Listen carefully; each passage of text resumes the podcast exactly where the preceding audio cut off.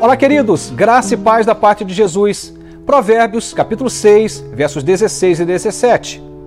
Há seis coisas que o Senhor odeia, sete coisas que ele detesta: olhos altivos, língua mentirosa, mãos que derramam sangue inocente. Olhando para essa palavra, ontem compartilhamos sobre a primeira questão que está narrada aqui por Salomão, que diz que Deus detesta. Deus detesta olhos altivos, alguém que olha para o outro a partir de uma ideia de que é superior ao outro. E deixamos bem claro naquela exposição que, de forma alguma, Deus nos coloca no mesmo patamar. Somos até diferentes, mas não superiores. E agora ele vai dizer sobre uma segunda questão que Deus detesta. Deus detesta a mentira.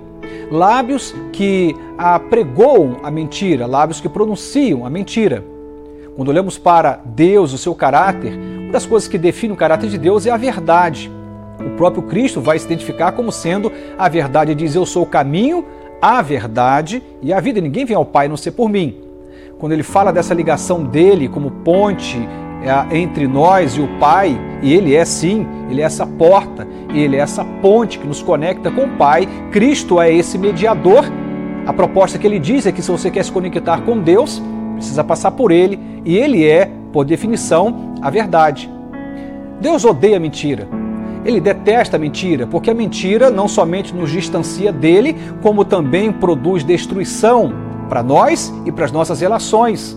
Não dá para você pensar na mentira como sendo uma coisa boa. Alguns vão até tentar ressignificar a mentira nessa cultura contemporânea, vão olhar para isso como algo pequeno, ou como esperteza, ou como talvez uma condição de ser politicamente correta, e vão dizer talvez a mentira como sendo apenas uma omissão, e vão tentar dar nomes para uma coisa que a Bíblia chama de pecado e transgressão. O próprio Deus vai dizer: Eu detesto a mentira. Acabamos de ler agora há pouco. Bom, olhando para essa verdade, precisamos tomar uma posição muito clara. Vivemos a partir da verdade pela verdade.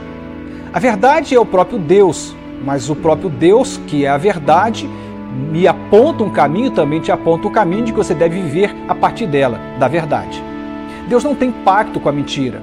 Você não pode esperar que Deus abençoe seus negócios se você tem mentiras no seu mundo empresarial ou nos negócios que você executa. Você não pode esperar que Deus abençoe seu casamento se você tem mentira na sua relação conjugal.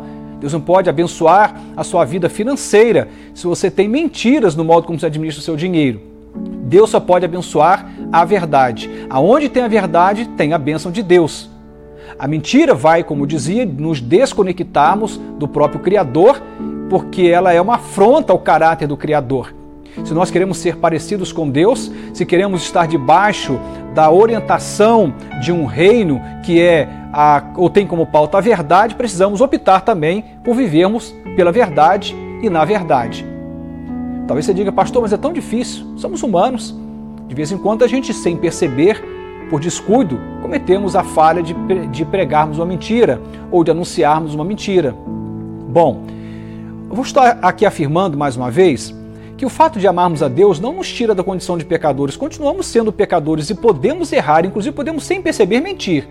O que eu estou dizendo aqui é outra coisa. É quando você delibera no seu coração uma escolha consciente de viver a mentira e pela mentira. É essa condição de escolha que precisamos prestar atenção. E a Bíblia vai dizer que se você vive na prática da mentira, você tem por pai o diabo, porque ele é mentiroso. Ele tem raiz na mentira. Ele executa o seu reino pela mentira. E se você quer ser mentiroso e viver pela mentira, não pode chamar Deus de Pai. Não adianta você orar a oração do Pai Nosso, porque se você quer olhar para Deus como um Pai, precisa olhar para esse Pai que é a verdade e decidir viver também pela verdade.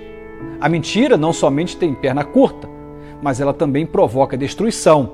Eu gosto de pensar o que a Bíblia afirma como um ponto fundamental para lidar com a vida. A Bíblia diz que ninguém pode nada contra a verdade, senão a favor dela e que todas as coisas estão nuas e patentes aos olhos de Deus.